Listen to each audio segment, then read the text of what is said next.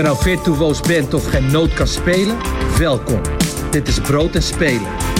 De podcast voor muzikanten en muziekliefhebbers met ambitie.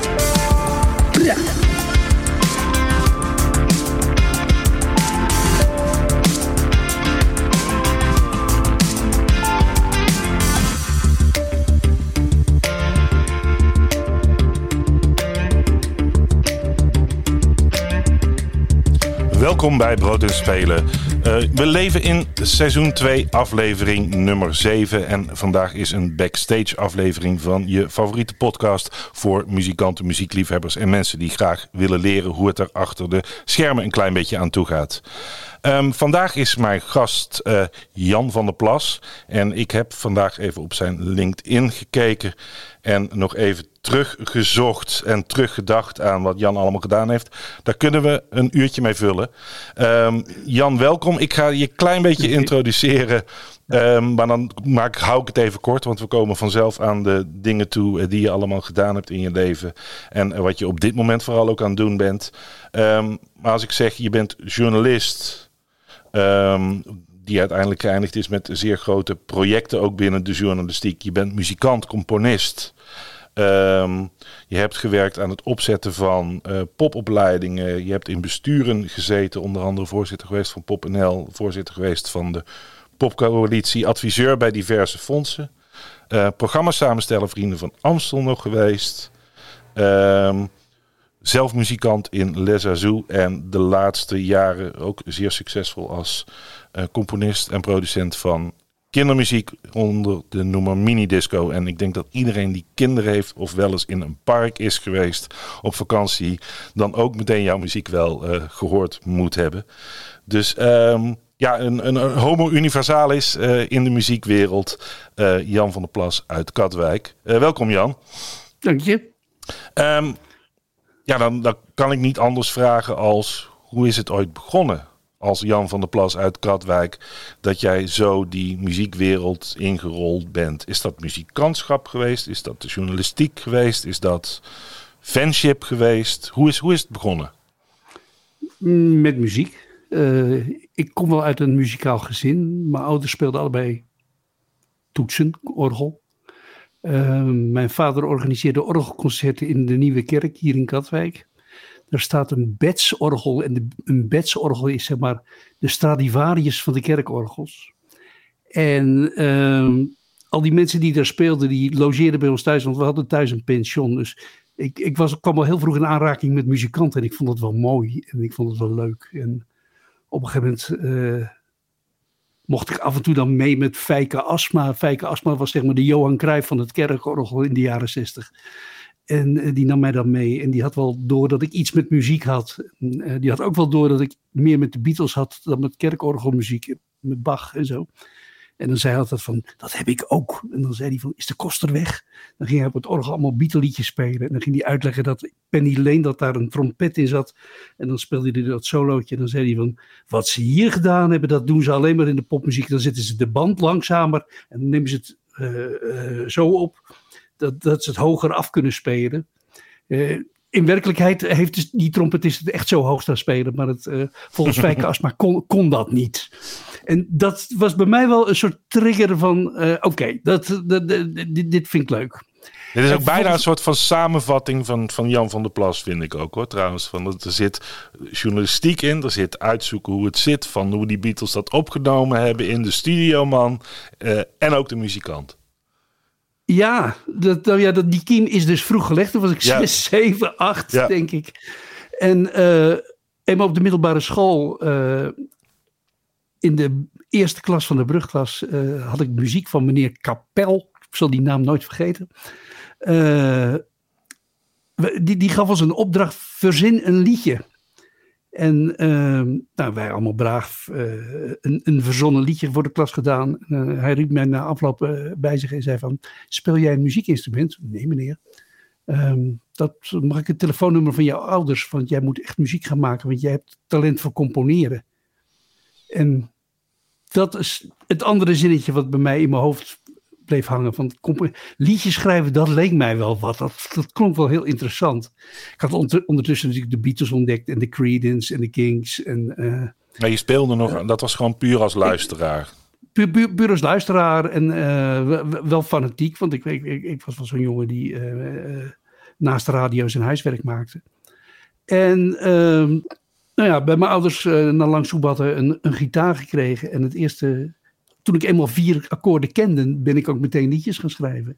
Dus de, de, componist was eigenlijk de eerste, dat was het eerste. Ja, dat was wel echt de drijfveer. En, dat is, en hoe, oud, oud, was je toen ongeveer? Dus je zei uh, 13. 13.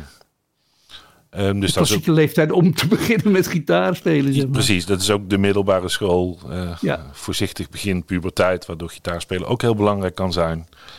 Ja, en nou jij, op een gegeven moment kom je er natuurlijk achter als, als puber dat, tenminste zo, zo werkt dat toen nog wel, dat, dat gitaarspelen op een feestje dan nog, ook nog wel interessant was voor de meisjes. En als je wat romantische liedjes speelde, dat er dan soms ook nog wel eens mensen wilden luisteren of meezingen. En ja, zo, zo e evalueert dat. En het volgende punt was op een gegeven moment, ik, ik had een abonnement op Oor. En ehm, dat was toen nog niet zo heel erg gemeengoed. En uh, op een gegeven moment werd ik op het schoolplein werd ik benaderd door uh, twee hogere klassers die, uh, die hadden gehoord dat ik dat abonnement op oor had. En die zeiden van, Jan heet je toch? Ehm, wij hebben besloten dat jij de programmeur wordt van ons nieuwe jongerencentrum. Ik wist niet wat een jongerencentrum was en ik wist al niet wat een programmeur deed. Maar uh, ze hadden bedacht van uh, achter in oor staan allemaal de telefoonnummers van, van alle bands in Nederland. En uh, iemand moet die bands gaan bellen zodat ze bij ons ko komen optreden. En, Klopt, dat had je toen, dat alle boekingskantoren maandelijks adverteerden in de muziekbladen. Die, ja. die stonden daar allemaal nog in. En dus ik, ja, in een soort, in het land der blinden was ik een soort eenoog. En nou ja, ik werd op die klus gezet. Ik was 15, 16 zo. En ik heb echt ongelooflijk geluk gehad. Uh, was dat toen al de, de schuit in Katwijk of niet? Uh, nee, het was een malle gat heette dat. Malle gat, nog mooier. Het was uh, ja, jongerencentrum, capaciteit 350 bezoekers. En, dus je, je, je, kon daar wel wat. We hadden ook subsidie, dus we, we, er, was wel wat geld om, om wat te doen. En wat speelde daar, als ik vragen mag zo? nou, het eerste wat ik daar boekte was niet uit oor, maar dat was het beentje van die jongen die bij ons op school stage liep voor het vak maatschappijleer. Die, eh, die heette Michiel Peters en die speelde in een band De Nits. En die zouden net hun eerste single uitbrengen. En uh, nou, dat leek me wel slim om die dan daar neer te zetten. Het kostte ook maar 300 gulden. Dus uh, nou, ik boekte de Nits voor een bepaalde datum. En ik had het geluk van de domme, want de week voordat zij bij ons zouden spelen, werd uh, Yes or, No, hun eerste single werd Treiterschijf op uh, Radio 3. En die was de hele dag te horen. En daardoor was het optreden meteen een uitverkocht huis. En had iedereen het idee dat ik er heel erg veel verstand van had. Nou, niets was minder waar. Nee, ja, het, het, geluk hoort je. Het geluk heb je af en toe even nodig. Uh... Precies. En nou ja, daarna ja, ik las fanatiek de oren en kocht veel plaatjes. En dus de nits, de tapes, uh, de streetbeats, uh, alles wat eind jaren 70, Herman Brood uiteraard, uh, de Meteors, alles wat een beetje courant was eind jaren 70, begin jaren 80 speelde in het malle gat. Oké, dus... En, da daar leerde ik het spelletje van loven en bieden met, met, de programmeurs die allemaal zo, een zo hoog mogelijke gage wilden en wij een, een zo laag mogelijke garantie. Precies. Deurdeals. Maar toen ben je de, de middelbare school af gaan maken en gaan studeren? Uh, gaan studeren. Ik wilde naar het conservatorium, maar uh, bij de open dag van het conservatorium in Den Haag werd me te verstaan gegeven dat daar, uh, dat, dat wel leuk was. Zo'n jonge man met lang haar en zo'n elektrische gitaar. Maar dat wij doen hier alleen maar klassiek en jazz. En uh, ik werd, uh, na een kwartier werd ik al, nou niet uit het pand verwijderd, maar het was bij mij wel duidelijk dat ik er niks te zoeken had. Dus uh, ik ben toen uiteindelijk Nederlands gaan studeren. En dat is ook een beetje in de, in, de, in de tijdbeeld, dat was ook een creatieve studie eigenlijk, hè? Of een studie waar veel creatieve mensen zaten, laat ik het zo zeggen. Precies, en er zaten ook veel mensen die ik kende. Dus het, het, het, ik vond het, het was ook heel gezellig daar. En ik was ook wel een fanatiek lezer van literatuur, dus de, het was niet helemaal uh, een verkeerde keuze. Aan de andere kant, ik was voor de rest hartstikke beta, dus ik, ik had het vak taalkunde, zeg maar grammatica en zo, dat is aan mij helemaal niet besteed. Dus ik ben uiteindelijk afgestudeerd op, het, op, de, richting taalbeheersing, zeg maar de zakelijke communicatie. En daar voelde ik me wel thuis. En dat, is zeg maar de economie van het vak. En ja, daar gaandeweg mijn studie realiseerde ik me ook dat uh, veel van wat ik daar leerde, kon ik in de muziek wel gebruiken. En uh, ik ging ook schrijven voor uh, allerhande plaatjes die over muziek schreven. En, ja, wat je daar dan leert aan, schrijven, dat was ook handig. En zo, ja, zo ben ik langzamerhand ook het schrijven over muziek in, ingerold. Het schrijven over muziek komt dan toch voort uit die studie Nederlands. Dat ligt dan ook wel weer logisch bij elkaar natuurlijk. Ja, nou ja, de muzikale interesse natuurlijk. en, Was dat ook maar, al de tijd ja, dat, dat je voor als je journalist wilde worden ook een opleiding Nederlands nodig had of niet? Nee, hoewel er bij Oor wel veel, veel Nederlanders hier rondliepen, merkte ik. Het, uh, die kwamen wel allemaal uit Amsterdam, maar het, die kwamen uit Leiden qua studie. Maar het, ja, nog steeds zitten daar veel Nederlanders Ja. Nog steeds niet dezelfde mensen als toen, neem ik aan. Nee, maar, maar, maar de, het schrijven over muziek, ja je kan het nergens leren natuurlijk. Het, het is gewoon iets wat je doet. Je, en, ik bedoel, uiteindelijk draait het erom van kun je een beetje leuk schrijven. Precies. En uh, kun, kun, je dat wat je, uh, wat je hoort, kun je dat een beetje leuk onder woorden brengen. En nou, een studie Nederlands, of zo'n soort schrijfstudie, dat helpt gewoon. Precies. En ging je toen ook door als muzikant in die tijd? Ja, ondertussen ben ik ja, een aantal bandjes gespeeld. op een gegeven moment een bandje opgericht dat heette Les Azou. En dat was uh, we maakten een paar demo's en een van die demo's belandde bij de VARA. Die hadden in de tijd een programma dat heette VARA's Popkrant. En daarin werden, kregen iedere week een Nederlandse band de gelegenheid om een paar liedjes daar op te nemen in een professionele studio. En die werden er ook gedraaid. En als je een beetje geluk had, dan werd een van die liedjes ook de rest van de dag gedraaid. En nou ja, dat geluk hadden wij. We hadden een liedje dat heette Chain Gang. En dat had als hoeklijn hip hoi. En dat, nou, dat zat na elk refrein erin. Dus dat vonden al die DJ's hartstikke leuk. Dus een paar weken lang werd dat liedje heel veel gedraaid. Waardoor wij een soort vliegende start maakten in het, in het clubcircuit. Veel voorprogramma's. En ja, dat was de, de start van toch een redelijk succesvolle carrière voor, voor een alternatief gitaarbeentje. Dat, uh, je moet ons zeg maar een beetje vergelijken met het, het, type gitaarmuziek wat tegenwoordig verschijnt op Excelsior Records. Vroeger, vroeger Daryl N, dat leek wel wat op, op, wat wij deden. Wat nu Jork van Noorden doet bijvoorbeeld. De band Johan, dat zit, dat zit een beetje in hetzelfde straat. De, de Beatles invloeden waren niet ver weg ook. Nee, nee, die Beatles-invloeden zijn altijd gebleven. Dat, uh... Precies. Nou, ik zal in de, in de show notes wel even een, een, een linkje naar wat Zazu-werk zetten. Uh, ik ken, ik ken vooral ja. de hit Working on the Deadline. Uh, ja, die is heel, heel veel later. Het, Les Zazu heeft zeg maar ontwikkeling meegemaakt van, van eigen beheerbeentje, zelf demo's maken in, de oefenruimte en rondsturen. Uh, Popkrant, singeltjes maken in eigen beheer, klein label, Kelt Records, wat toen zeg maar de voorloper van Excelsior was. Uh, platen die steeds beter gingen doen. Uiteindelijk hebben we een contract getekend bij Universal. Daar hebben we een album voor gemaakt. En, uh,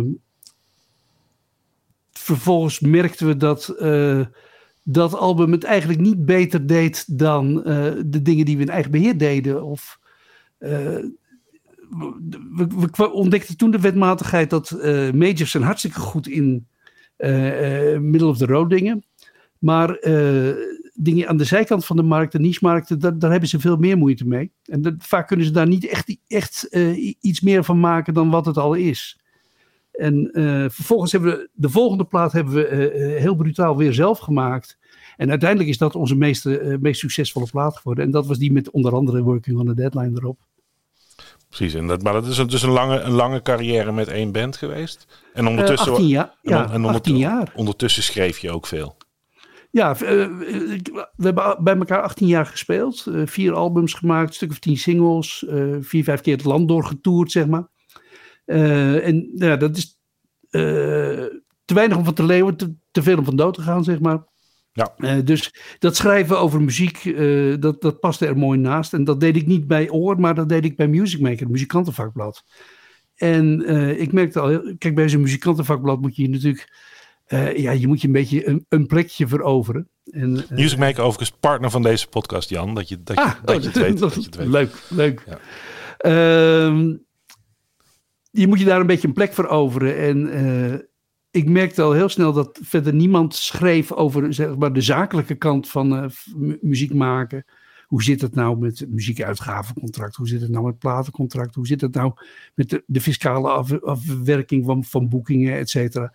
Veel dingen die ik inmiddels uit de praktijk wel aardig wist. En, uh, er was hier in Katwijk ook een man die heette Dick Zwicker. En Dick was de manager geweest ooit van uh, Super Sister. En uh, die deed de muziekuitgeverij van de Nits. En die deed de boekhouding van de Golden Earring. En ja, die, die voedde mij met kennis. En uh, die, ja, die nodigde mij, mij, regelmatig uit op de koffie.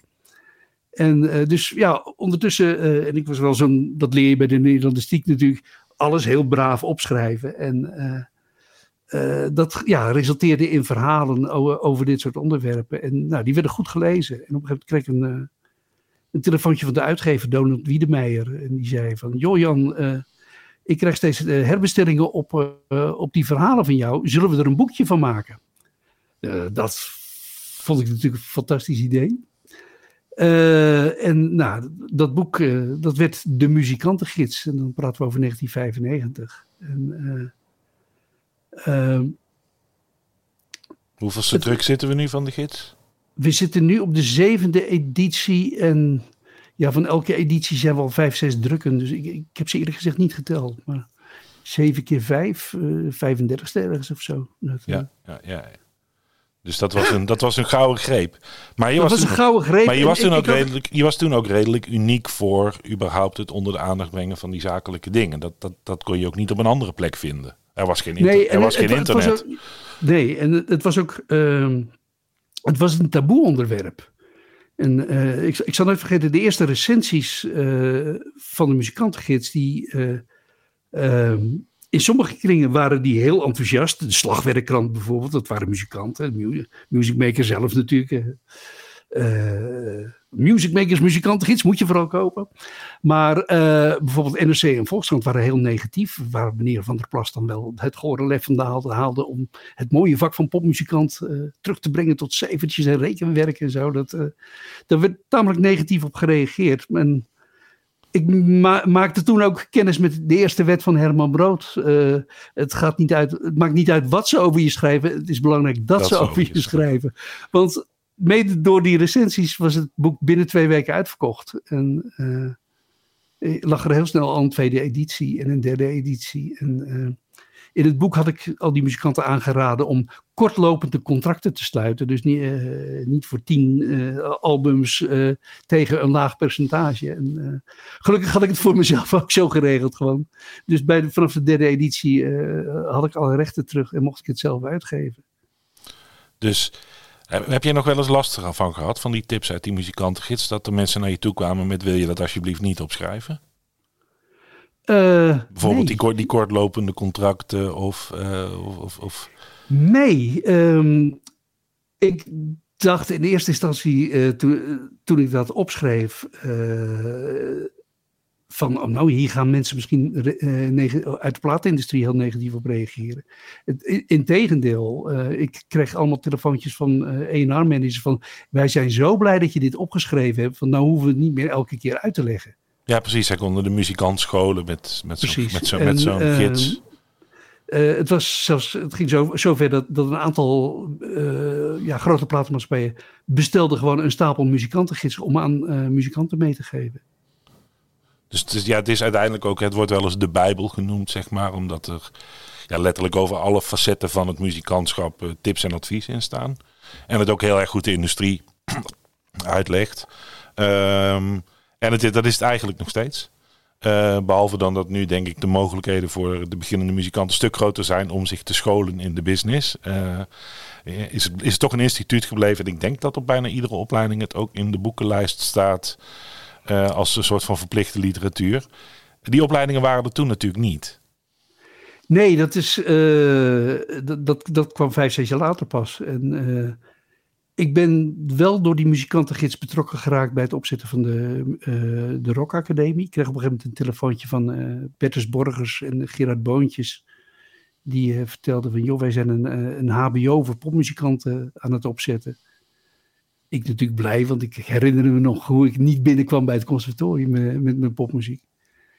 En zij zeiden van, joh, wat jij opgeschreven hebt, dat is voor een belangrijk deel wat wij voor ogen hebben met het curriculum. En kun je ons helpen met het opschrijven van dat curriculum. En zo ben ik betrokken geraakt bij de, bij de Rock Academie. En dan heb je een flink aantal jaren nog gewerkt ook. Ja, nou ja, tot, tot op de dag van vandaag geef ik daar nog steeds het vak ondernemen aan de eerstejaars. En de, de muzikantengids, zeg maar. En, maar de eerste vier jaar, ja, het, het, curriculum geschreven. En samen met Gert Keunen. Ja, en de, de Rock Academie, dat was denk ik niet de eerste. Ik denk dat het conservatorium van met name Den Haag en Rotterdam al wel iets met pop aan het doen waren rond die tijd. Rotterdam deed iets met pop. Den Haag niet, tot op de dag van vandaag niet. Nou, muziek, uh, muziekregistratie, een producersopleiding. Precies, precies die hebben een, he een hele ja. goede producersopleiding. Ja. Maar uh, uh, nee, pop, het is altijd klassieke jazz gebleven in Den Haag. En als je nu kijkt, zijn er echt vanuit die Rock Academie uh, zijn er wel uh, 10, 15 uh, serieuze muziekopleidingen in Nederland uh, gekomen. En dat is een goede zaak. Ik, bedoel, ik kan me voorstellen dat dezelfde Volkskrant en de mensen die dat lazen in de tijd dat het uh, opkwam ook zoiets hadden van popmuziek moet je niet leren op een school. Nee, dat, dat het ook een bedoel, beetje vies was. ik moet eerlijk zeggen, ja. ik had dat zelf ook wel een beetje toen dat allemaal zo opzette. Dat sentiment hadden we allemaal, ik ook. Ja. En uh, ik was ook niet heel boos op die recensies of zo. Ik, ik, ik snapte wel de gedachte wel. De romantiek en, haal je weg met het zaken. Je haalt een beetje ja. de romantiek weg, maar ja van romantiek kun je als muzikant niet leven. En dat had ik natuurlijk wel aan, aan de, de lijve meegemaakt. Dus uh, uh, ja. ja, er moet op een gegeven moment toch ook gewoon brood op de plank. Maar tegelijkertijd, uh, dat jij dus zeg maar die ondernemerskant, werd een soort van specialisatie van je, denk ik dan. Hè? Ja. Dat, dat, um, maar tegelijkertijd schreef je ook voor oor inmiddels, denk ik. Musicmaker ging...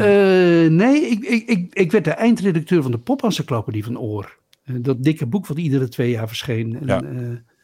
Dat heb, ik, heb ik tien jaar gedaan. Dat, uh, uh, en dat is, uh, ja, dat is gewoon monnikenwerk. voor, de mensen die, gewoon... voor de mensen die het niet weten, dat is eigenlijk de encyclopedie waarover dus iedere zoveel jaar kwam een nieuwe versie waar de hele geschiedenis van de Nederlandse popmuziek in stond. Ja, van de internationale popmuziek. Echt alle acts stonden erin en dat werden ook allemaal keurig bijgehouden. En alle medewerkers van Oor en ook mensen die voor andere tijdschriften werkten en gespecialiseerd waren in een bepaald genre, die werkten mee aan dat boek. En dat, ja, dan ben je zeg maar, uh, dat was ik dan samen met de eindredacteur Frans Steensma, dan ben je ja, projectcoördinator en uh, je, je, zorgt dat al die stukjes precies aan het goede format voldoen. En, um, maar er is ja, toch ook weer, ook, ook weer een, een moment gekomen dat je dacht, en nu wil ik weer over een nieuwe plaat? Of over een artiest, of een interview, of iets uit. Ja, dat, dat, dat, dat, deed ik bij Music Maker. Dat deed je ook bij uh, Music Maker, dus daar, daar had ja. je ook wel dus... Uh, ja. uh, dat je de, gewoon de plaat recenseerde, artistieke kant, ja. zeg maar, bijhield. Dus dat was eigenlijk... Ja, ik, ik, ik, probeer altijd wel die balans erin te houden. Dat, ik, ik vind het, ja, tot op de dag van vandaag vind ik nog steeds muziek heel erg leuk. En beleef ik daar heel veel plezier aan. En probeer ik het ook voor mezelf allemaal een beetje bij te houden. Maar als ik jou ken en ik hoor jou praten over je, zeg maar, je zakelijke dingen af en toe, dan zie ik ook een vergelijkbare lol en enthousiasme altijd bij jou. Ik heb nooit het idee dat ik aan het werk ben. Dat, uh, nee, zo ook zo van, nou, dan, dan gaan we dat zo regelen, zeg maar. Zo, ja. dat, is, dat is ook leuk, zeg maar. Dat, ja. Is dat voor jou ook gewoon hetzelfde? Is het hetzelfde als een, ja, een, een, liedje schrijven uh, of, of een, een mooie deal maken? Is dat hetzelfde? Ja, tot op zeker. Een mooie deal. Ik, ik, ik, moet eerlijk zeggen dat binnen ons bedrijf met die kinderliedjes, de, de deals, uh, dat, dat, is meer mijn vrouw dan dat ik dat doe hoor. Het, uh, die, is, uh, die is daar beter in dan ik ben. Het, ik, ik ben toch wat meer van het, het rechten beheren en um, het datawerk op de achtergrond. Het, dat betreft, die, die muziek, of die, die past ook wel bij mij ik, ik, ben wel zo'n nerd die op de achtergrond al die data doet. Precies. En nou, ik noem nog even een paar projecten, uh, als je er iets uit. Uh, twee jaar bezig geweest om de database van de Nederlandse popmuziek op te zetten. Dat is die pop dan, dan in het extreem groot voor al het Nederlandse. Dat ja, was nou voor ja, het Popinstituut. Ja, kijk, bij Oor werkte ik met gewoon een, hele groep schrijvers. Uh, en, ja, dat organiseer je. En de methodiek om dat te organiseren, die, die, kwam ook heel goed. Die, die, was ook nodig bij het Nationaal Popinstituut. Dus op een gegeven moment ben ik ook, ook dat erbij gaan doen. En dat ja, dat was dan ook wel best een intensieve klus. En, ook daar, ja, daar werkte 60 man aan mee. Maar ja, daar, ik had ook een hele afdeling die dat in, in goede banen kon, kon leiden. Dus, uh, Nog steeds online te vinden? Ja, onder de naam www.muziekencyclopedie.nl. Hij wordt helaas niet meer zo goed bijgehouden, maar het, uh, maar het is nog steeds een schat aan informatie. Ja, precies. Wat ik altijd mooi vind zijn alle cross-referenties die je erin kan vinden. Dat je een bepaalde muzikant echt kan opsnorren. Uh, uh, en, en carrières kan nalopen. Ik, dat, is, dat is wat Spotify ons heel lang niet bood, zeg maar, kon je daar wel weer terugvinden. En uh, van de bijna iedereen die iets voorgesteld heeft in de Nederlandse popmuziek staan er ook video-interviews op. En uh, ook in de jazz trouwens. Het, uh, dat hebben ze heel goed gedaan. Uh, ja, mocht je ooit een, een druilerige zondagmiddag vervelen, dan is het nog steeds een schat aan informatie. Um, ehm, 50 jaar Nederpop is ook een, een, een groot, grote klus van je geweest. ja, nou ja, dat, dat, dat volgde op... ook op die encyclopedie en die database. Op die encyclopedie. We, we, kwamen erachter van, hé, hey, er is helemaal geen geschiedenisboek. En we, we, hadden die interviews ook nodig. En dus het Popinstituut had daar subsidie voor aangevraagd bij OCW en gekregen. En ja, de vraag was op een gegeven moment van, joh, wil jij, dat, wil jij ook dat project doen? En met veel plezier ingestapt. En dat, ja, dat liep een beetje uit de hand in de zin dat het werd een tv-serie, acht, acht delen bij, bij Telejak, uit, uitgezonden op primetime op, op Nederland 1. Het is onvoorstelbaar op dit moment dat zo'n educatieve serie over de Nederlandse popmuziek op, op, op zo'n goed moment uitgezonden werd. Het, uh, uh, als je daar aan terugdenkt, dan denk je van dat is echt een buitenkantje geweest. Um, er kwam een theatervoorstelling van, uh, die iets van 100 voorstellingen heeft gehad in, de, in het land. een boek uiteraard, en een, een cd-serie. En, ja, het werd een enorm project. Een beetje een, bla een blauwdruk geworden voor hoe later ook andere de popmuziek grossiert inmiddels in jubilea. Maar hoe die vormgegeven moeten worden, van wat je er allemaal bij kan doen. Ja, en kijk, je, doet dit soort projecten niet in je eentje. Dat, uh, dat doe je met een hele club mensen. En omdat ik het boek geschreven heb, kleeft mijn naam, eraan. Maar dat doe je natuurlijk met een enorme club mensen. En op een gegeven moment ga je bedenken van dit kan er en dit kan er en dit kan er en dit kan eraan. Ehm, ja, dan, dan wordt het ook echt een, een, ja, dan, dan bedenk je iets nieuws. En dat nieuwe is natuurlijk voor herhaling vatbaar. En uh, dat is ook gebeurd. Oké, okay, ehm, ik wil even naar muziek gaan. Uh, ik had jou gevraagd om uh, twee liedjes mee te nemen naar dit gesprek. het eerste liedje is van My Baby. Um, wil jij vertellen waarom of zeg je eerst luisteren? Nou, ik wil er wel wat over zeggen. Ik, ik schrijf nog steeds over muziek voor oor. Voor, voor oor schrijf ik ook alweer meer dan twintig jaar voor het tijdschrift Oor. En um, ja, ik, ik heb nog steeds die nieuwsgierigheid bij, bij een hele hoop acts van... hey, waar, waar gaan die mee komen? En uh, jij belde op en toen had ik zoiets van... hé, hey, wat zit ik vandaag te doen? Ik zat vandaag de nieuwe cd of nieuwe album van My Baby te, te recenseren. Dat verschijnt pas in april, dus ik mag er nog niks over zeggen. Maar ik kan er wel één track van laten horen, want die is al op single verschenen. Dus ik dacht van, nou, even te laten horen wat ik vandaag gedaan heb. Oké, wij gaan luisteren naar My Baby met It's a Setup.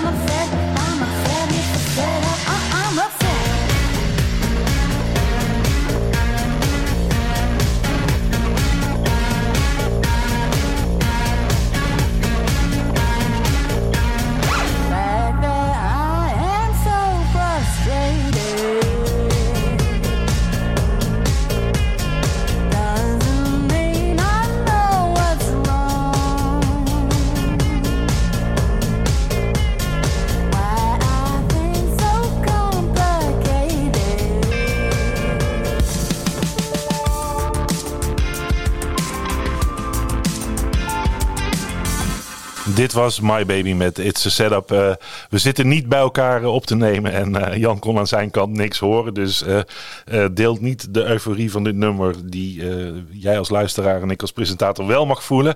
Um, maar je had het over My Baby en over, over Oor en over de nieuwsgierigheid. My Baby is natuurlijk ook best wel een, best wel een, een gevestigde naam. Uh, is dat nou echt oormateriaal van dit moment? Ja, uh, ik, ik, ik, volg voor, voor oor uh, My Baby al vanaf het uh, allereerste plaatje. En ja, het is inmiddels natuurlijk een hele grote act geworden. En ja, een van de acts die ik toch wel heel graag deze zomer wil gaan zien. Want het kan weer. Het mag weer. Ho laten we het, laten we het als, je, als, je, als je dit nummer hoort, dan, dan wil je toch gewoon weer naar concerten. Zo simpel is het gewoon. Ja, nee, zeker. Dit, bedoel, dit is niet eens. Dit is nog leuker als je het voor het podium staat dan als je het op de oortjes hebt. Ja. Uh, als je nou kijkt hè, naar, naar Oor, Oor, Oor. heeft nu natuurlijk iets, iets meer een, een belegen naam als, als 20, 30 jaar geleden. Er is ongelooflijk veel veranderd in die, uh, in die journalistieke kant. Um, hoe, hoe, hoe ben jij daarin gevaren? Um, nou ja, ik ben op de een of andere manier al heel lang bij Oor betrokken. Dat, dat, is echt al dateerd van eind jaren tachtig. Uh, door die poppenkloppen die kwam ik ook heel vaak op de redactie. En op een gegeven moment dan vragen ze uh, voor de...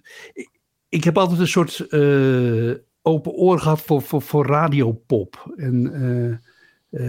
en daar hadden, ze hadden niemand ervoor bij oor. Dus af en toe werd wel eens gevraagd van... joh, kun je niet voor ons eventjes dat of dat doen? En uh, een staartje maken, leuke zomerhits bij wijze van spreken. En, uh, dus ik, raakte uh, wel betrokken bij het blad. En op een gegeven moment via wat omzwervingen bij, bij Aloha raakte Aloha fuseerde met, met Oor. En, ja, ik, ik kwam mee de redactie in en schoof eigenlijk heel vanzelfsprekend aan. En tot een paar jaar geleden was, zat ik echt nog in de redactie en zat, deed ik ook de vergaderingen mee. En, uh, uh, nu is het alleen schrijven en dat is wat mij betreft prima. Dat, uh... Ja, maar wat, wat, ik vroeg van, van, van, van Oor is nu natuurlijk een, traditioneel een blad. Ja. tegenwoordig is de journalistiek natuurlijk meer in blogs dan, en, en sites dan in bladen te vinden. Ehm, hoe, hoe, hoe, is dat voor jou geweest? Ik bedoel, jij, jij schrijft voor Oor je zou kunnen zeggen dat het een, een, een, een, een, misschien zelfs al een soort van betaalde hobby ook een beetje is. Je vindt het ook echt leuk om te doen. Ja. Um, of voel je ook daar nog ergens van, ja, dit is gewoon ontzettend belangrijk dat dit er ook is? Of, of hoe, hoe, hoe, zit, hoe zit dat?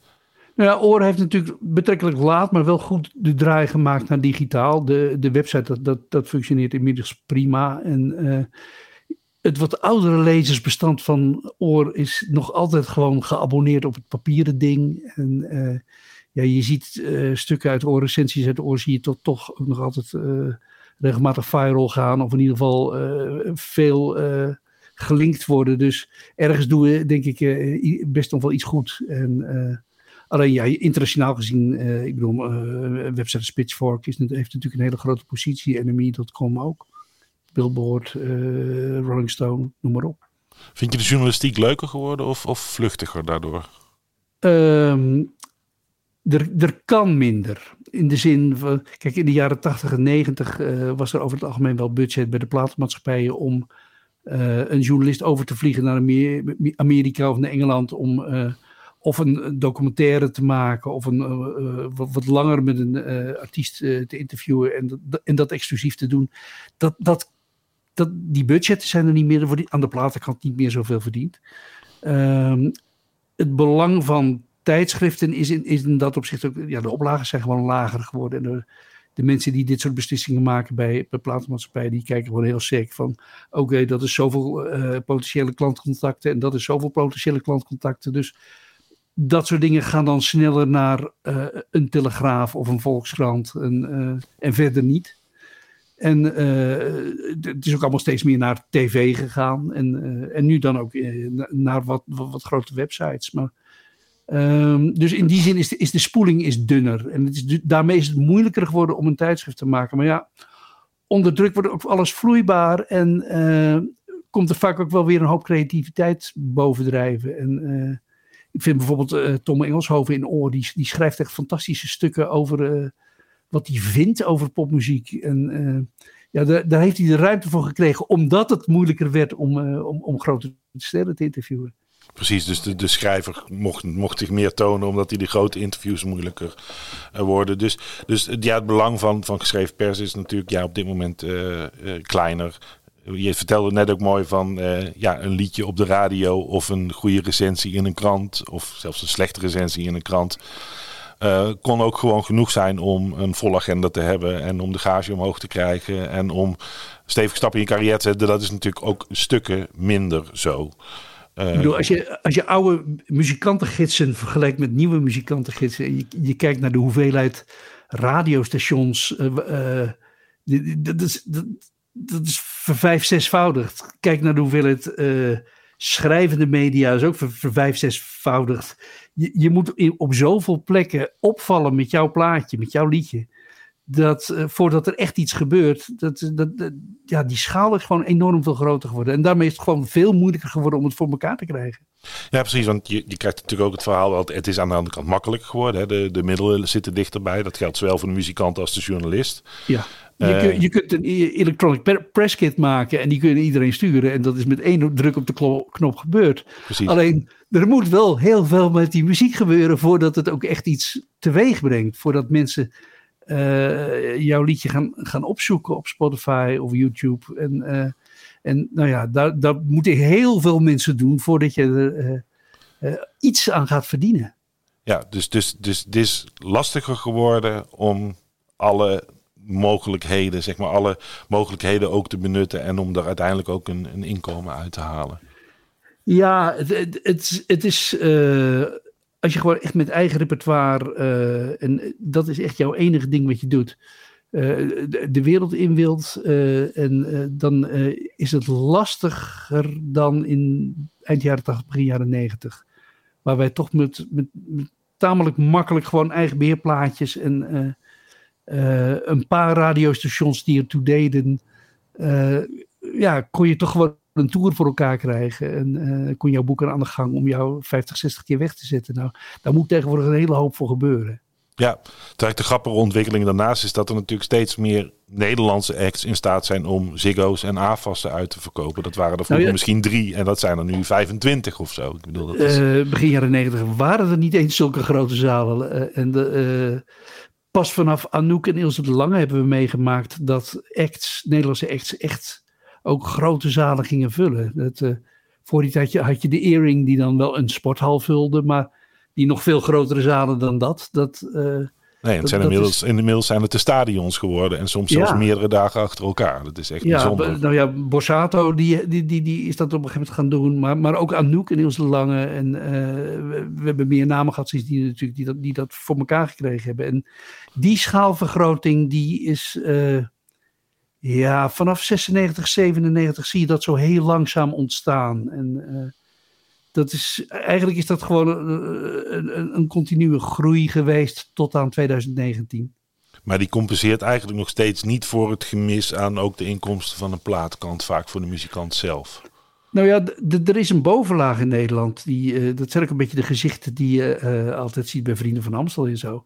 Dat zijn mensen die allemaal prima van, van hun muziek kunnen leven. Uh, uh, ik, ik, ik, denk dat dat bij elkaar zo'n 50 artiesten zijn. Um, die zitten allemaal eigenlijk wel in dat middensegment. En, uh, en dan reken ik voor het gemak direct nog even tot het middensegment. Zeg maar. Dat is dan de grens van het middensegment. Ja, precies. Ja. Uh, en die daarbuiten, wat zeg maar iets experimenteler is, wat, wat, wat, iets alternatiever is qua toon, daar is het dan meteen ook heel moeilijk voor. En uh, soms, ik bedoel, je ziet nu bijvoorbeeld Lakshmi, die, uh, die, die, die, dankt haar bekendheid aan Wie is de Mol en nog een paar, televisieprogramma's.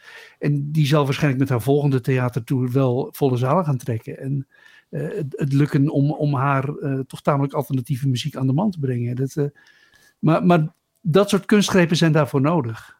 Ja, Miss Montreal is ook sinds zij coach bij The Voice was weer ja, oh, zo. een stuk populairder geworden. Jongere doelgroep erbij gekregen. Ja, dat, uh, ja en dat is, dat is een soort marketing die je als artiest moet doen. Dus die, die, die viezigheid van de, van de muzikantengids, uh, in 1995 is inmiddels een noodzakelijkheid geworden. Dat als je niet nadenkt, in de breedste zin nadenkt over je carrière, dan is het moeilijk. Nou, wat, wat, het boek denk ik wel veranderd heeft, is dat muzikanten zijn anders gaan denken over die zakelijke kant. En dat is iets wat je internationaal zag, maar wat je vooral in Nederland uh, gezien hebt. Um, we hebben ook natuurlijk de DJ's gekregen die daar uh, niet gehinderd door uh, allerhande sentimenten in, in, de rockwereld, die daar heel anders tegenaan keken. Jongens als Ar Armin studeerde, zelfs auteur zegt.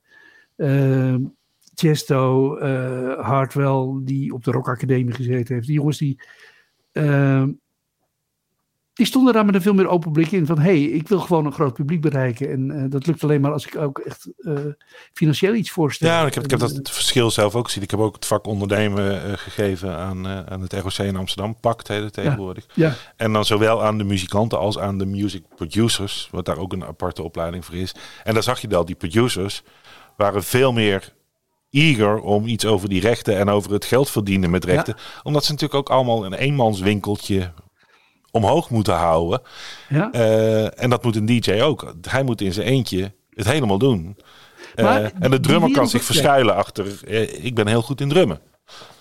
Ja, en je, je, ziet toch dat die muzikanten hebben er veel langer over gedaan om, om een beetje te, zichzelf als, als, een, als een winkeltje te zien.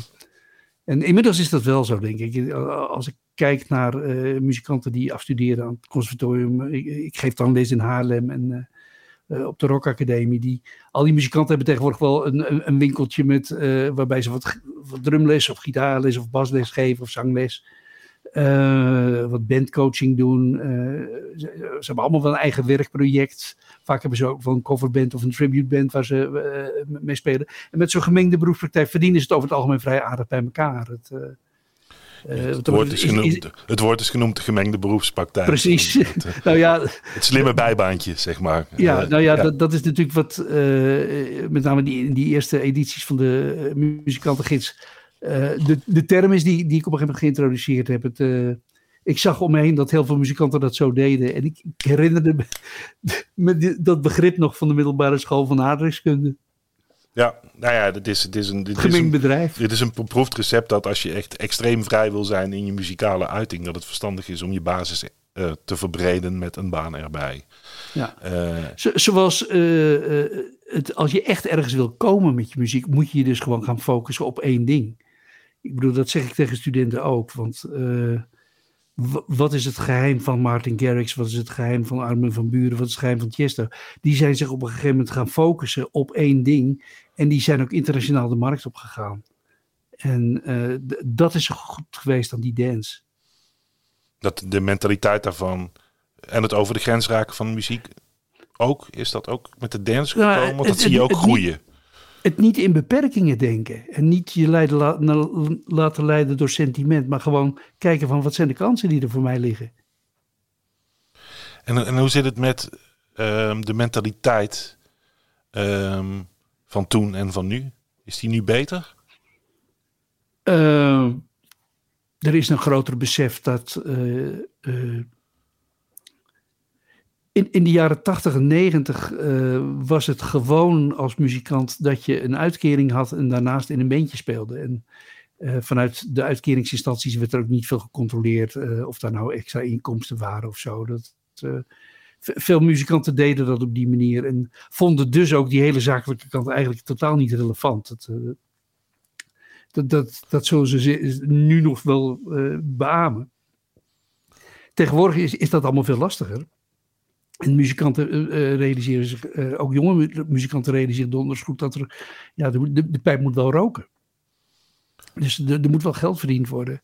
En wat goed is voor jonge muzikanten die wat, wat, wat, meer artistieke ideeën hebben, is dat er zijn nu veel meer mogelijkheden bij het Fonds Podiumkunst en andere subsidiënten om iets voor popmuziek aan te vragen. En ehm, daarin zijn studenten steeds bedrevener aan het raken, merk ik. En, uh, en ook mensen die niet uh, op een muziekvakopleiding gezeten hebben, maar gewoon self-made zijn. Het, uh, het, is zeker geen vies woord meer om dat te doen. En ja, ik zie, ik zie dat veel mensen daar toch wel heel succesvol in aanvragen en opereren.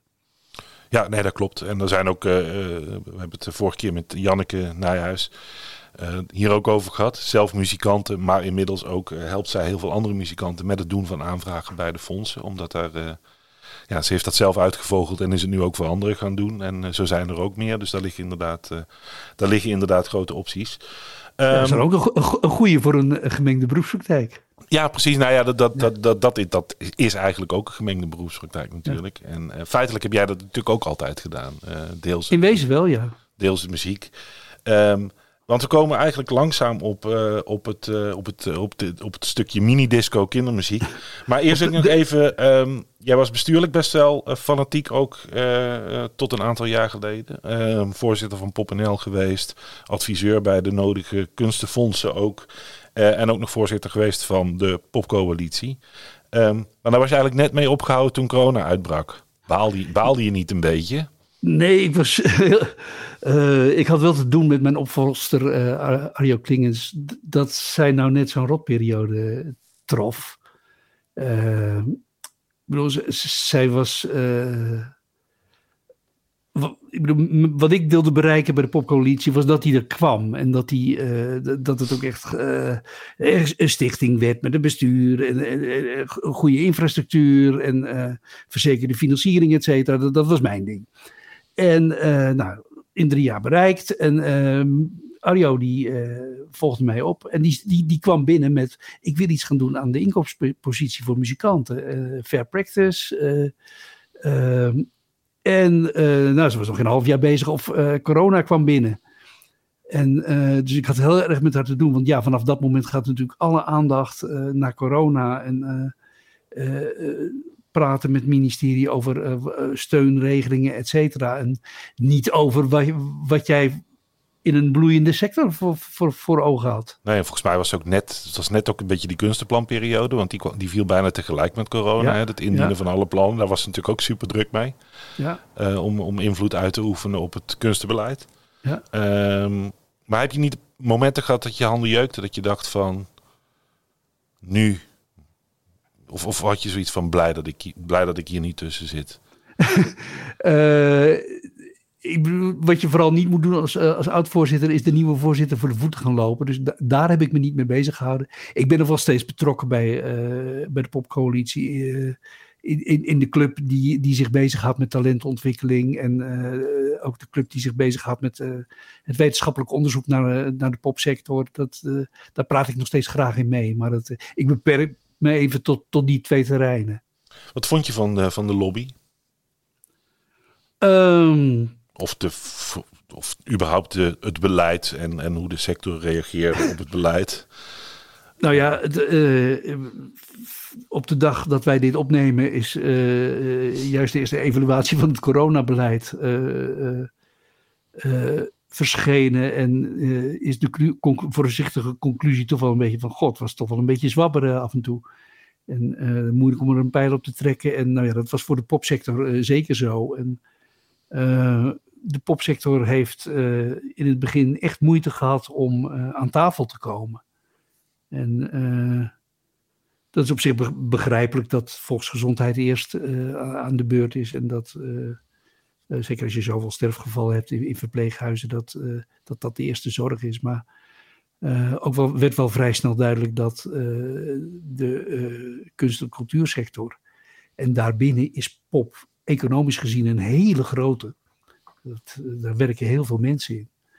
Dat, dat, een, dat daar veel pijn geleden werd, werd duidelijk. En dan heb je natuurlijk een hele hoop regelingen, zoals de toch stozo nou en noem ze allemaal maar op. Uh, en ja, achter de schermen wordt dan veel gepraat over van oké, hoe kunnen we ervoor zorgen dat, dat muzikanten daar in ieder geval een fatsoenlijk inkomen uithalen. Dat ze niet met een enorme schuld straks de corona uitkomen. Um, de podia zijn natuurlijk heel actief geweest in het ja, beschermen van hun nering. Er waren natuurlijk heel veel verplichtingen aangegaan. Ja, daar zijn allemaal regelingen voor gekomen. Um, als je op, op de website van de muzikantengids heb ik een staartje gemaakt van alle coronasteunregelingen die er zijn. En uh, dan is het moeilijk om aan te wijzen van dat is precies zo gekomen door de popcoalitie en dat is gekomen door. Ik wil ook niet, het, ook niet per se over de popcoalitie hebben, maar gewoon over de, over de, over de, het, gevoel wat nu toch ook wel heerst van dat cultuur, ja, wat je net zei, een moeilijkste plekje aan tafel kreeg. Ja, cultuur heeft een uh, moeilijke plek aan tafel gekregen. Uh, als je kijkt van welke regelingen liggen er, dan denk ik van, nou, eigenlijk wordt het hele palet best wel aardig afgedekt. Je kunt heel erg goed discussiëren over een aantal punten, maar um, er, er, is in ieder geval voor alles wel een oplossing gekomen. Uh, en uiteraard zijn muzikanten gefrustreerd over dat ze niet kunnen spelen. Is er een hele sector gefrustreerd over dat voor alles niet kan. Maar gegeven dat feit, er is in ieder geval wel compensatie. En als je in landen om ons heen kijkt, dan is dat niet overal zo. En nee. uh, zijn muzika ja, is de muzieksector er in Nederland relatief goed van afgekomen.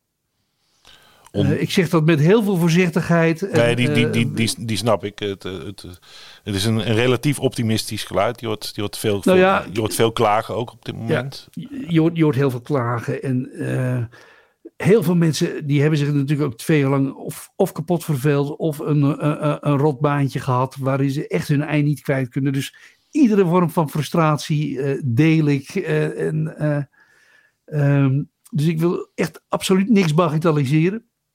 Maar ik zie ook dat qua regelingen is het tamelijk netjes opgelost. Ik zeg het bewust zo voorzichtig. Het, waar ik me wel zorgen over maak is, we gaan nu straks open.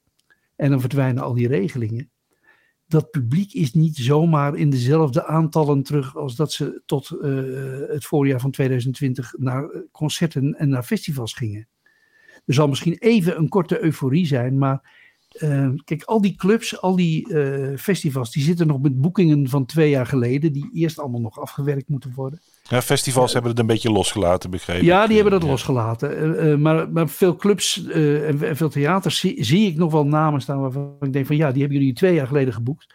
En dan hoop ik dat daar de mensen nog steeds zo warm voor lopen als twee jaar geleden. Maar ik ben een beetje bang dat dat niet zo is.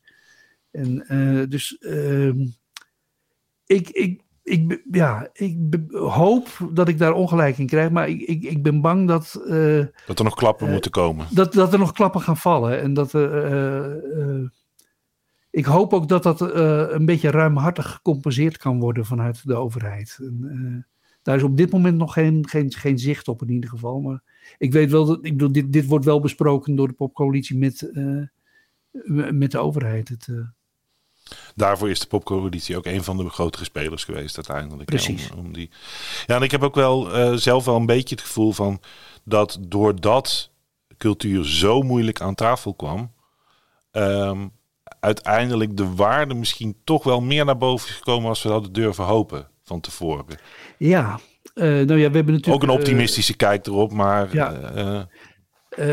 mensen zijn zich, tenminste als ik afga op wat ik gezien heb de afgelopen twee jaar op social media en in een aantal pro pro protestmanifestaties en ook als ik gewoon geluiden om me heen hoor van, van, van mensen met wie ik normaal gesproken naar concerten ging, et cetera. Mensen zijn zich wel bewust geworden van hoe leuk het allemaal was. En die paar keer dat het dan toch kon, waren mensen, kwamen ze heel enthousiast thuis. En je hoort ook van muzikanten van de keren dat we gespeeld hebben, was het gek. Ja, ja, waar, waar, we, waar we met z'n allen misschien toch wel een beetje blasé geraakt waren door het enorme aanbod, is iedereen wel weer heel eager nu om te gaan. En, ja, vorig jaar was dat de, de, eerste keer na zeven maanden weer applaus, die kan ik me echt herinneren. Ja. Van een zaal die klapt voor een artiest. Dat was dan zeven maanden dat stilgelegen. Eigenlijk is dat de langste periode geweest. Uh, was vorig voorjaar. Ja. Uh, uh, en toen het eerste applaus, dat is voor heel veel mensen is dat, is, en dat zijn, dat is dat heel emotioneel geweest. Zo van, ja, dit is het, hè, dit is het. Ja. Um, ik wil door naar de minidisco, Jan. Uh, ja, en, en, en, als je dit verhaal hoort, een, een wat uh, opmerkelijke wending, zeg maar. Zeker, zeker, zeker. Uh, wat, wat, er gebeurt is het volgende. Ehm, ik werkte op dat moment uh, bij het Popinstituut, bij, bij de Rock Academie en bij Music Maker. En uh, ik kreeg een telefoontje van uh, een meisje wat ik kende uit, Katwijk. die zei van, joh, ik, ik woon in Spanje, ik woon in Mallorca. Ik heb hier een bedrijfje in attributen voor mensen die die kinderen bezighouden op, op die vakantieparken.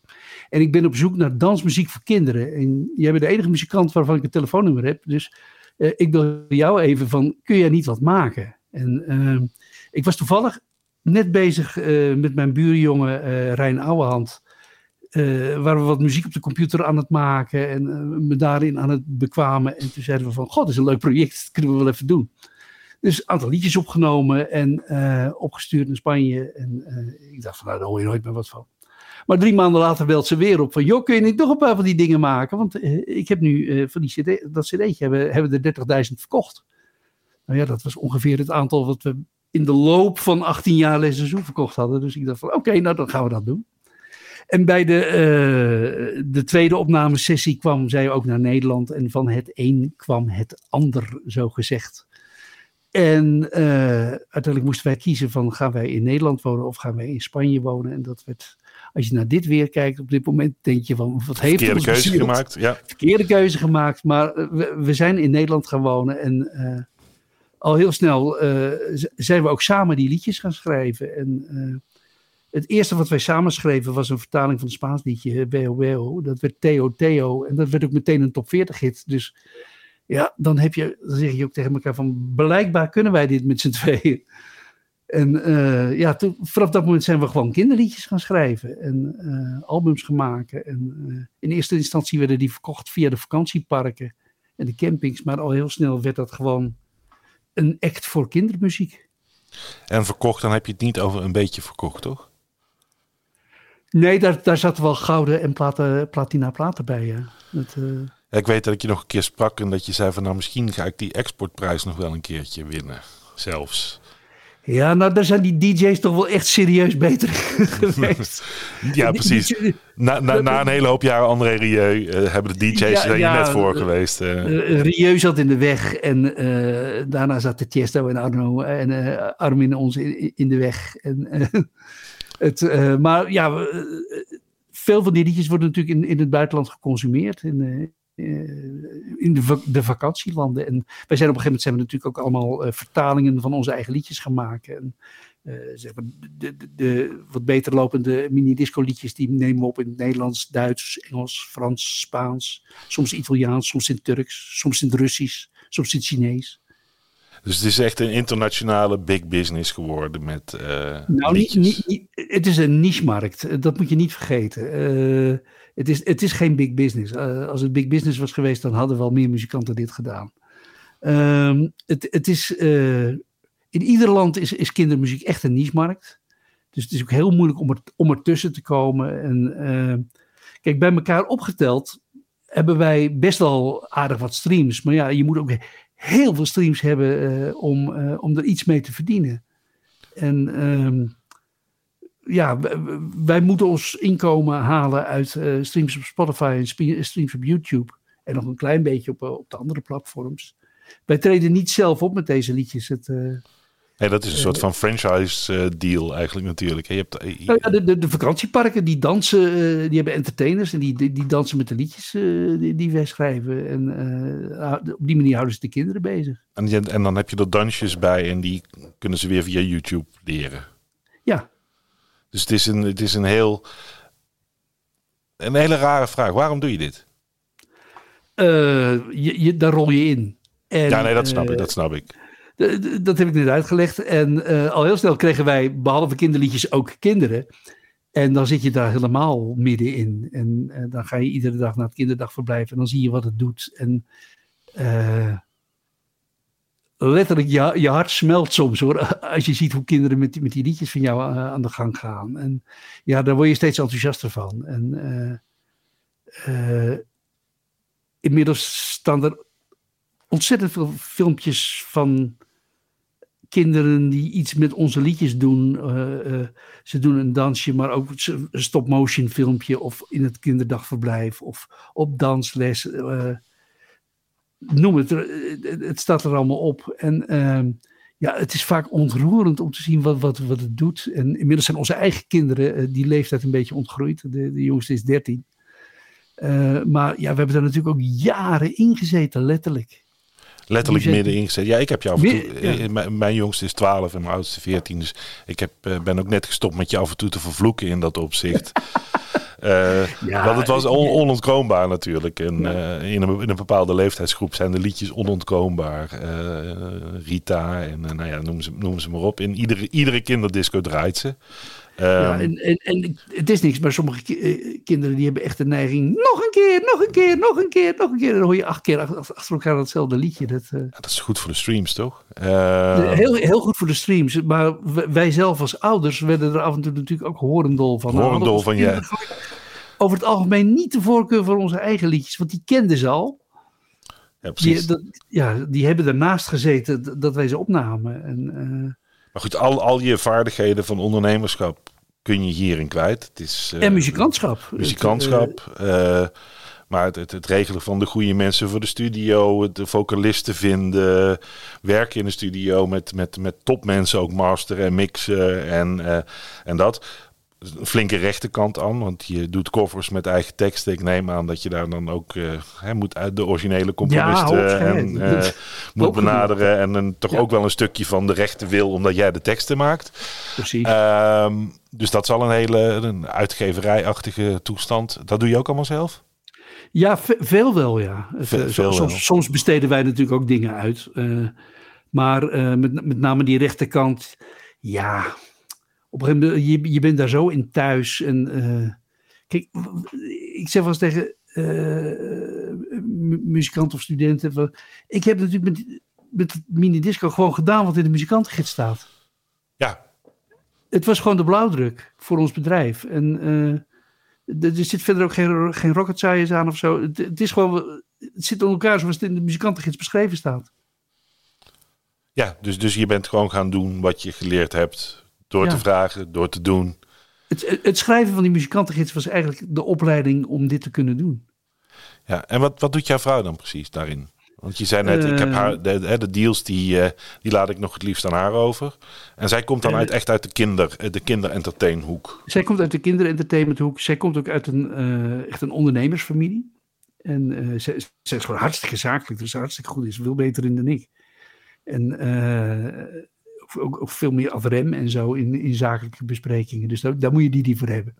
Ja. En eh, dus ja, daar- al, al vrij snel groeide er een soort logische taakverdeling. Wij, wij, wij zitten ook niet met elkaar in, in, in, in, dit studiootje. Zij zit in het andere kantoor en eh, ehm, zij doet zeg maar de, de zakelijke kant. Zij doet de boekhouding. Zij doet eh, het schrijven van de teksten. Ik doe de muziek. En eh, we hebben ook, maar, ook niet de fout gemaakt om dat dan naast elkaar te gaan doen. Maar we, we mailen elkaar gewoon wat we hebben. En eh, pas tegen de tijd dat het eh, klaar is, dan hebben we het erover. En eh, dat, dat werkt bij ons. Ja, dus, dus, dus zij heeft eigenlijk ook als van oorsprong de speelplekken meegenomen, zeg maar. De deals met parken, campings en dat soort Ja. dingen. En dan de bracht- en jij, rechterkant. en jij bracht de rechterkant en de muziek in. En samen is het doorontwikkeld. Want eh, ja, ik denk ook toen jullie begonnen was YouTube ook nog niet zo groot als dat het nu is. En, Nee, eh, nou ja, die, die is die, die filmpjes gaan doen bijvoorbeeld. Het, eh, en, dat tekenen doen we niet allemaal zelf. Daar hebben we allemaal striptekenaars all over the world voor. Maar dat hele netwerk, dat beheert zij dan. En, Heb je een vast clubje muzikanten met wie je dit doet? Of, of, of, Ja, of ja. vraag je nog veel, veel mensen ook erbij? Omdat het... we zijn altijd op zoek naar native speaking eh, z- zangers en zangeressen in, eh, in niet in wat bijzondere talen. Eh, maar ja, we, hebben voor iedere, ieder type stem hebben we eh, in het Nederlands mensen, maar ook in het Duits, in het Frans, in het Engels. En, eh, ja, daar, daar zoek je altijd wel me- mensen eh, voorbij. En, eh, het gitaarspelen doe ik over het algemeen zelf op de plaatjes. Het, eh, keyboards, ja, soms stukjes. eh, soms doet Hans Weekhout wat stukjes. eh, soms huren we een, een toetsenist in die er heel vaardig mee is met, met, met piano's. Het is maar net wat er nodig is. Precies, en je, en, en je zoon geloof ik doet ook al mee in de, in de opnames. Ja, nou ja die, die- is inmiddels eh, hartstikke goed op drummen, in keyboards. In, eh, vroeger had hij zo'n heel mooi stemmetje. Hij heeft heel veel eh, liedjes gezongen die het heel, heel goed deden. Maar ja, op een gegeven moment kreeg hij de baard in zijn kerel. En ja, tegenwoordig doet, doet hij aan de achterkant van de, speelt hij dingen mee. En het is handig als je af en toe kunt zeggen van, joh, Django, uh, speel eens even dat. Precies, dus, dus het is echt een, een, een familiebedrijf ja. dat, dat internationaal opereert. Ehm, voel, voel je je nu ook daarin dan ondernemer of voel je je vooral muzikant? Of echt weer, echt weer alle twee gewoon? Ja, het is alle, alle twee. Ik, ik, ik zie dat niet los van elkaar. En uh, zoals veel muzikanten denk ik, uh, die is het gewoon één ding wat je doet. Ik heb ook jaren in een coverbandje gespeeld, uh, ook met heel veel plezier. voor mij hoorde dat er gewoon bij. Het is, het is, een soort skill wat je ontwikkelt om mensen te vermaken. En um, ook, ook zo'n flow van zo'n avond, hoe je, hoe je het juiste liedje op het juiste moment en al dat soort dingen, dat, dat is voor mij hoort, hoort allemaal bij elkaar. Dat, het, dat leerde mij weer hoe ik bijvoorbeeld een avond voor Vrienden van Amstel moest invullen. Dat, uh, dat is feitelijk een set van een coverband natuurlijk. In wezen wel, ja. Ja. Dat heb ik, dat heb ik bij het coverbandje geleerd. En dat is ook weer eigenlijk dezelfde skill als een radio maken of een poppodium programmeren. Of, ja. Dus, dus dat, dat universele heeft elkaar gewoon wel altijd versterkt, ook bij jou. Dat is wel echt. Een... Ja, ja, en um, uiteindelijk is het natuurlijk. Je doet een tijdje dit, dan heb je weer een zin in iets anders, doe je dat. En, uh, is het ook zo simpel, leuke dingen doen met men, leuke mensen? Dat, pro dat probeer ik wel. En uh, maar ik kan me voorstellen, in sommige van die projecten, zo'n muzikantengids halverwege, dan moet je toch denken, waar ben ik in godsnaam ooit aan begonnen? ja, iedere nieuwe editie denk ik dat. En, uh, want het is, gewoon, het is gewoon een hoop werk op dat moment. En dan kun je heel veel uitbesteden. Ik bedoel, al die vormgeving en, en ook bijvoorbeeld het correctie lezen, dat moet je gewoon uitbesteden. Dat moet je niet zelf willen doen. En uh, het, wat ik geleerd heb in de loop der jaren is eh, op het goede moment uh, er andere mensen bij halen. Niet alles zelf willen doen. En, uh, ik bedoel, Mini Disco is ook een bedrijf met. We, hebben geen mensen in, in, dienst of zo, maar we, we, hebben gewoon best wel een omvangrijk netwerk aan mensen met wie we af en toe werken. En dat, ja, dat, is, dat vergt ook op een bepaalde manier met dingen omgaan ook naar jezelf kijken van wat kan ik, wat kan ik bijdragen, wat, waar ben ik nou echt voor nodig, wat draag ik nou echt bij en wat, wat kunnen anderen beter. Precies, dus het klein houden, maar wel het zoeken naar de kwaliteit van de, de juiste momenten, de juiste mensen erbij, uh, erbij vinden. En uh, heb je nog dingen van, van nu, we gaan zo even luisteren naar die, dat je denkt van, nou, hier mag, moet het nog weer door naar ontwikkelen? Of, of uh, zit je nu gewoon op, op, een goede flow met die, met die... Want je hebt die veel moeten aanpassen natuurlijk. Het is eigenlijk, je begon met cd'tjes, het werd streaming en, uh, en YouTube. En dat heeft het allemaal overleefd. Heb je nu nog iets dat je denkt van, ik moet hem dit nog weer doorontwikkelen? Of heb je zoiets van, nou, het zit nu in een bepaalde flow en uh, we gaan gewoon lekker door? Wat, tricky was... Tricky was, was de, de overgang van fysiek product van cd's naar digitaal. Dat, uh, dat was voor, voor, ieder muziekbedrijf echt een enorme uitdaging. En wij zagen dat al vroeg aankomen. Uh, ik bedoel, wij gaan altijd trouwen naar Eurosonic Noorderslag ieder jaar en zo. En uh, terwijl bij ons, zeg maar, op die, op die vakantieparken er nog goed verkocht werd, hadden wij wel door van, hey, dit, deze transitie moeten we vroeg maken. We moeten vroeg op Spotify zitten, vroeg op YouTube. We moeten die filmpjes gaan ontwikkelen, et cetera. Uh, dat hebben we echt op tijd gedaan. Terwijl jouw genre waarschijnlijk laat over zou gaan, dat wist je ook ja, al wel. Ja, dat wist je ook wel, ja. Dat, ja. Ik bedoel, K3 zagen we dat niet doen. En kinderen voor kinderen ook niet. En, nee. En wij hadden echt het besef van, hé, hey, die moeten we vroeg bij zijn. En ik denk dat dat achteraf bezien heel goed geweest is. Um, digitaal is nog niet uitontwikkeld. Uh, video voor kinderen is ook nog niet uitontwikkeld. En, uh, dus daar zitten nog wel heel veel toepassingen waarvan ik denk van, hé, die zijn voor ons heel erg interessant. Uh, met name de educatieve kant. En ja, heel veel in het buitenland. En we hebben, we doen het in, uh, met onze Engelse uh, liedjes doen we het goed. We doen het met de Spaanse liedjes doen we het goed. Duitsland doen we het goed. Maar het dat kan nog wel echt serieus beter allemaal. En iets verder weg zijn er ook nog heel veel mogelijkheden. En en soms, soms gebeuren er ook dingen waar je helemaal geen weet van hebt. Op een gegeven moment belandde er een liedje van ons bij, de, bij de scouting in Vietnam. En daar zijn ze gaan dansen op dat liedje. Het liedje heet Klap, Klap, Stap, Stap. Gewoon de Nederlandstalige versie. En op een gegeven moment kregen we allemaal filmpjes met van die King Jong-il-achtige mensenmassa's. die dan op jouw liedje staan te dansen. En dat, wij wisten daar helemaal niet van. Als we er iets van geweten hadden, dan had je dan ook nog wel daar iets in georganiseerd. van dat je er misschien nog iets aan overhoudt. Maar het. Uh... Nu lijkt het mij het auteursrecht te halen uit Noord-Korea best lastig. Nou, Noord-Korea, dat is niet, echt niet te doen. Vietnam, dat wordt dan 2,33 euro. Ja, uh, ja precies. En, uh, maar ja, bij, heel veel van dat soort dingen moet je gewoon zeggen van dit is leuk, dit is fantastisch dat dit gebeurt. En in sommige landen is er ook wel op een gegeven moment een basis waarvan je denkt van hé, hey, hier moeten we iets meer mee kunnen. Iets wat ik op dit moment me, me realiseer, simpelweg omdat we veel filmpjes daarvan zagen de laatste tijd, is dat er in India nu wel echt een basis begint te komen om iets met die liedjes te doen. Dus nou ja, dan ga je op zoek naar partners in India. Dat, uh, in India kunnen ze ook. Ik, ik, ja, uh, ik, ik kan geen India's, dus uh, dat, dat, moet, dat moet echt daar gebeuren. Moet gedaan worden door mensen die daar verstand van hebben daar. Precies. En heb je niet een, heb je concurrentie in de markt trouwens of niet?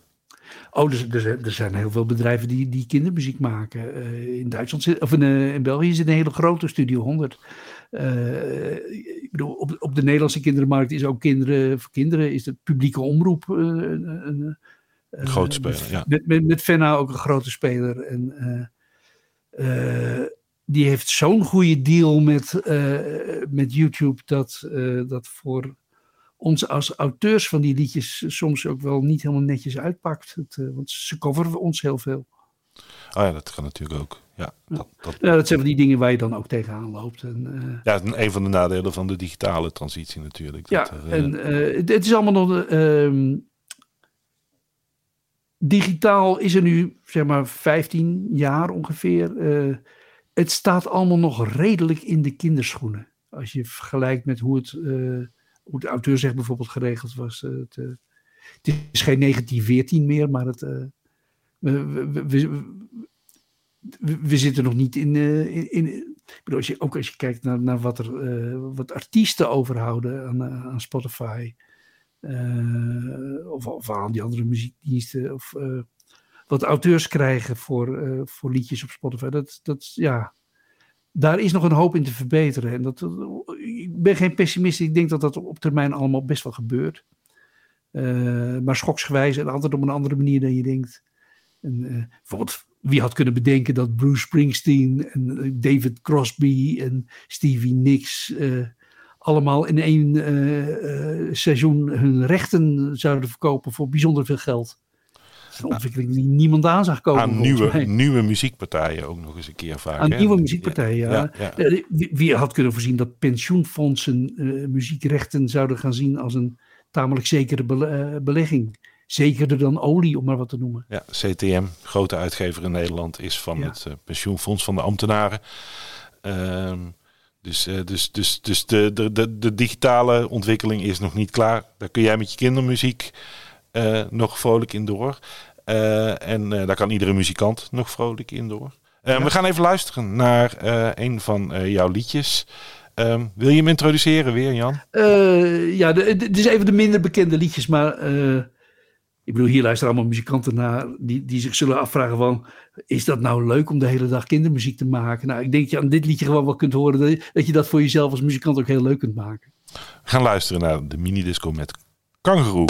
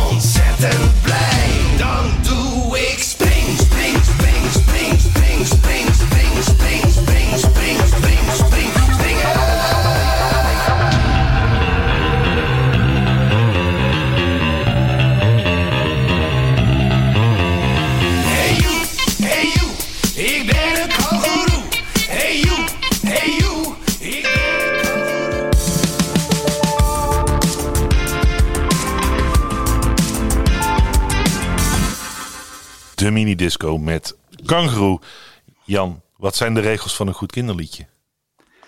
Uh, er zijn geen regels. Uh, je moet gewoon iets leuks verzinnen. Ik heb ooit Theo Lauw mogen interviewen nog. Die vertelde dat uh, het liedje Blauw op een kinderliedje was gebaseerd. Want hij was kinderliedjes gaan analyseren omdat dat toch echte hits waren.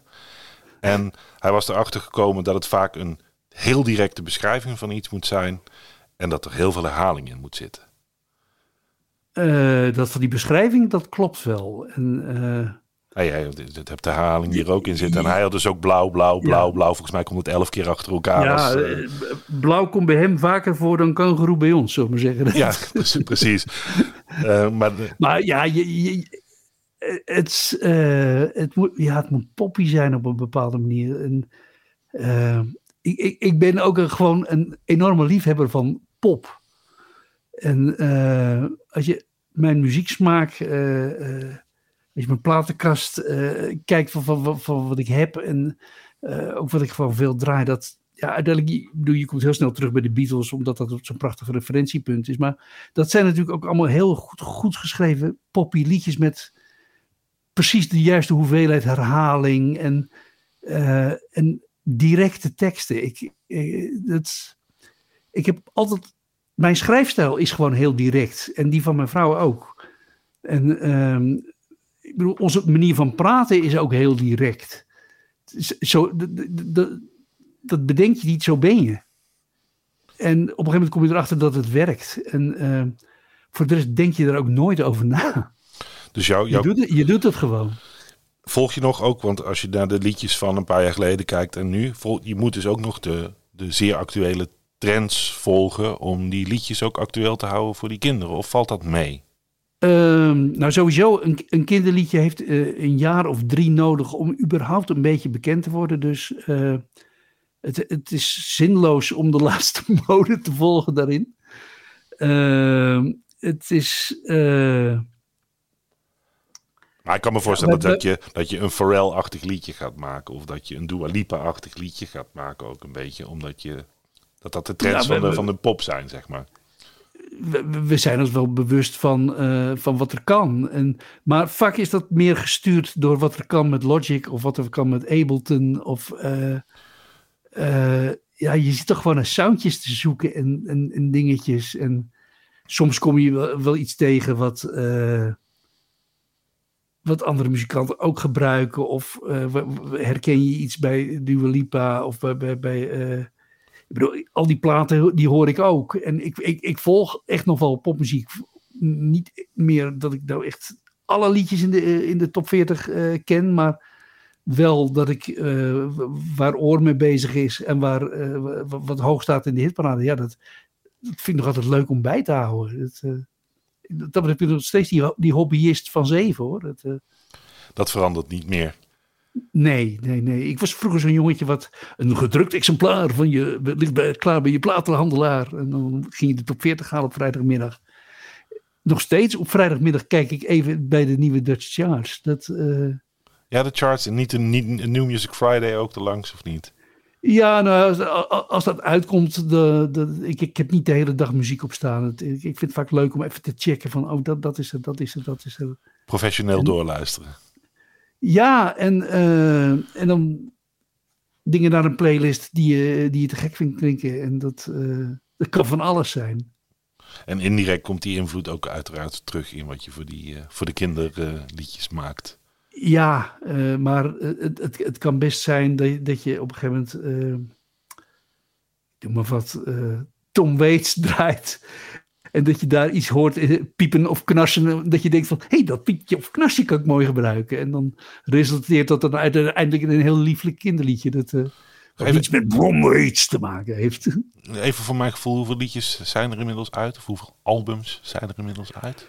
Um, nou, onze catalogus is, is, heel ingewikkeld, omdat het uh, heel veel liedjes verschijnen op een special product. En uh, dat is dan voor dat vakantiepark of dat vakantiepark. En, um, we hebben een catalogus van, uh, als je de ISRC-nummers telt, dan zijn het uh, eh, 1500 muziekopnamen. Dat is niet niks. Maar dat is niet niks, dat is heel veel. Ja, er zitten al die talen bij. daar zitten allemaal verschillende talen bij en verschillende versies en remix dit, re, dat, uh, het zijn bij elkaar iets van onze, onze, onze basiscatalogus, dat is denk ik zo'n 250 liedjes. En daar zitten dan, daarnaast heb je dan nog eens een, een 250, 300 opdrachtliedjes voor Vakantiepark X, uh, het loflied op Koos Konijn, het loflied op uh, Bollo de Beer, het loflied op uh, ja, al die beesten. Ja, precies, al die, al die kindervrienden. waar je als ouder na verloop van tijd een grafhekel aan krijgt. ja. Um, Jan, even de, de, de, de mini-disco. ik, ik blijf het altijd interessant vinden. En wat ik ook heel erg leuk vind, is om altijd jou, jouw lol te zien. Uh, in inderdaad de technologische vernieuwing ervan, maar ook de zakelijke kant. En het, voelt als een, het voelt een beetje als een zeer uit de hand gelopen grap. Beschouw jij het ook nog steeds zo of niet? of is het nou, daar te serieus niet, voor? Niet, nee, het is geen grap. Nee, we, zijn, we zijn er echt heel serieus in. En, ehm, ik heb de week voordat hij overleed, heb ik Harry Banning nog gesproken. Harry Banning was samen met Anja M. G. Smit uh, de componist van al die Ja, zuster, nee, zuster liedjes. Dikkertje Dap. dat precies, ja. Heel veel dingen die, die, die we allemaal kennen. En die, die, verdomd, die verdomd ingewikkeld in elkaar zitten over. Die waanzinnig ingewikkeld in elkaar zitten. En uh, ik zou hem gaan interviewen voor Music Maker, uh, want hij was 70, hij, hij, ging met pensioen, zeg maar. En helaas voor het interview overleed hij. Maar ik heb wel nog 20 minuten met hem gewoon zitten praten. Uh, die, en dat was net in de tijd dat wij begonnen met, uh, met die kinderliedjes. En ik legde dat zo uit van dat ik dat met mijn vrouw samen deed. En zei van, oh god jongen, wat begin je aan? Want Annie en ik kunnen echt niet in één ruimte zitten. Dat, uh... dus van hem kwam de tip van, doe dat uh, in principe gescheiden van elkaar. En, ehm, en dat ze zo in elkaar, ingewikkeld in elkaar zitten, die liedjes. Dat, vroeg, dat was natuurlijk het eerste wat ik vroeg. Van, van, van, van hoe, die, al die rare maatsprongetjes. Nou, dat is gewoon simpelweg omdat Annie niet wil dat ik iets verander aan haar teksten. Dus moet ik er soms een maatje bij fietsen. en, uh, maar, maar wat, wat, wat hij, dat heb ik echt in mijn oren geknoopt in de tijd. Hij, hij zei van, het, het grote geheim van kinderliedjes maken is het serieus nemen. Kinderen zijn serieuze luisteraars. Dus behandel ze zo en ga er serieus mee om.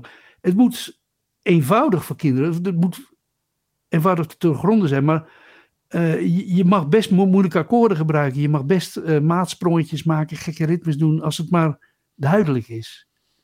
En uh, ja, die les heb ik wel in mijn oren geknoopt. Ja, precies. En past wel ook bij mijn muzieksmaak. Dat, uh, dat is dan de andere kant ervan. Dat, ja, ik wil afronden en ik wil eigenlijk afronden met ook zo'n soort les. Want je, je hebt het nu over een, een, een, een zin van, uh, van Harry Banning. Uh, denk ik de grootmeester van de kinderliedjes inderdaad. Ja. Um, heb jij ook um, in je eigen leven, en dit is dan voor, specifiek voor de kinderlevens, maar daarvoor ook um, mensen of lessen gehad uh, die voor jou heel belangrijk zijn geweest, die jij nog met onze luisteraars wil delen? Nou ja, terugkijkend is Dick Zwicker heel belangrijk geweest. Die, die, die manager van, uh, van Super Sister, en uh, uitgever van de Nits en, boekhouder van heel veel Nederlandse pins, onder andere de Earring. Um, die heeft mij echt. Hij zat in het bestuur van dat jongerencentrum waar ik de beentjes voor boekte. En hij zei tegen mij: van, joh, uh, als we dit niet netjes regelen, dan is binnen de kortste keren onze stichting failliet. Dus ik wil jou dat leren, hoe dat in elkaar zit. En als muzikant heb je er later ook wat aan. En nou ja, dat was bij mij een soort godswoord in een ouderling. Ik vond het fantastisch om het allemaal te leren kennen en te snappen hoe het werkt. En uh, bij de feestjes bij hem thuis kwam je natuurlijk ook al die beroemde mensen tegen. En uh, uh, kom je erachter dat iedereen wel voor de bühne wil zijn van ja, zakelijk interesseert me niet. Maar iedereen vond het stiekem wel belangrijk. En ja, dat was voor mij de drijfveer om het, om het te doen. En uh, ook een soort, ja, in, op het moment dat het echt nog niet bonton was om het te doen, om een soort van goedkeuring, in ieder geval het idee van, dit is de moeite waard om te doen. Oké. Jan, ik ga je ontzettend bedanken voor uh, de fijne verhalen, uh, maar ook de wijze lessen uit, uit dit gesprek. Ehm, nou, ik hoop dat, we, dat ik je nog eens een keer mag uitnodigen. Ook om nog weer een keer live te praten. wellicht over leuke actuele onderwerpen ook op dat moment. Um, hoewel, ja, het ziet er goed uit. we gaan weer open. Um, voor de luisteraar verder. Je kunt uh, een jaarabonnement winnen op het veelbesproken blad in deze podcast, The Music Maker. Hij wordt uh, nog steeds uitgebracht. jij schrijft er niet meer voor, Jan. Nee, al, al, sinds 2000 niet. Uh, maar zo af en toe schrijf ik nog eens een, een bijdrage. Want ik bedoel, een van de gebroeders Willemsen, die, die het uitgeven, uitgeverij Keizer 18. Een van de gebroeders Willemsen is Marcel Willemsen, is de oude drummer van Les Azou. Oké, dus je hebt een familieband met, uh, met de. Bijna, we, we, we, hebben een familieband. met de nieuwe uh, uitgever. Um, en ja, ik, ik kan nog steeds heel goed met die jongens. Dus. Ja, en de kern van het blad is nog steeds hetzelfde. Dat het gaat deels over de apparatuur, deels over de muzikant en ook nog steeds deels over het, uh, over het zakelijke ja. uh, gedeelte van, uh, van de muziekbusiness. Maar je kan dus een jaarabonnement winnen. Dat doe je door een, je favoriete aflevering van de Brood Spelen podcast te delen in je Instagram stories. En daarin ons ook te taggen. En onder de mensen die dat doen, verloten wij iedere uitzending een jaarabonnement. En dat is de moeite waard. Um, de liedjes uit deze uitzending uh, kun je terug horen in onze Brood en Spelen Spotify playlist. Um, die vind je ook onder de naam Brood en Spelen op Spotify. Daar staan dan de hele versies, want wij mogen alleen maar stukjes draaien in verband met een, lastige toestand over rechten en podcasts. Dat is nog steeds niet helemaal geregeld. Daar zou de popcoalitie eens wat aan moeten doen. Um, en verder is volgende week Amber weer terug. Kun je ons volgen op Facebook, Instagram en uh, wens ik jullie allemaal een fijne week. En tot over een maand, dan ben ik weer terug. Tot ziens.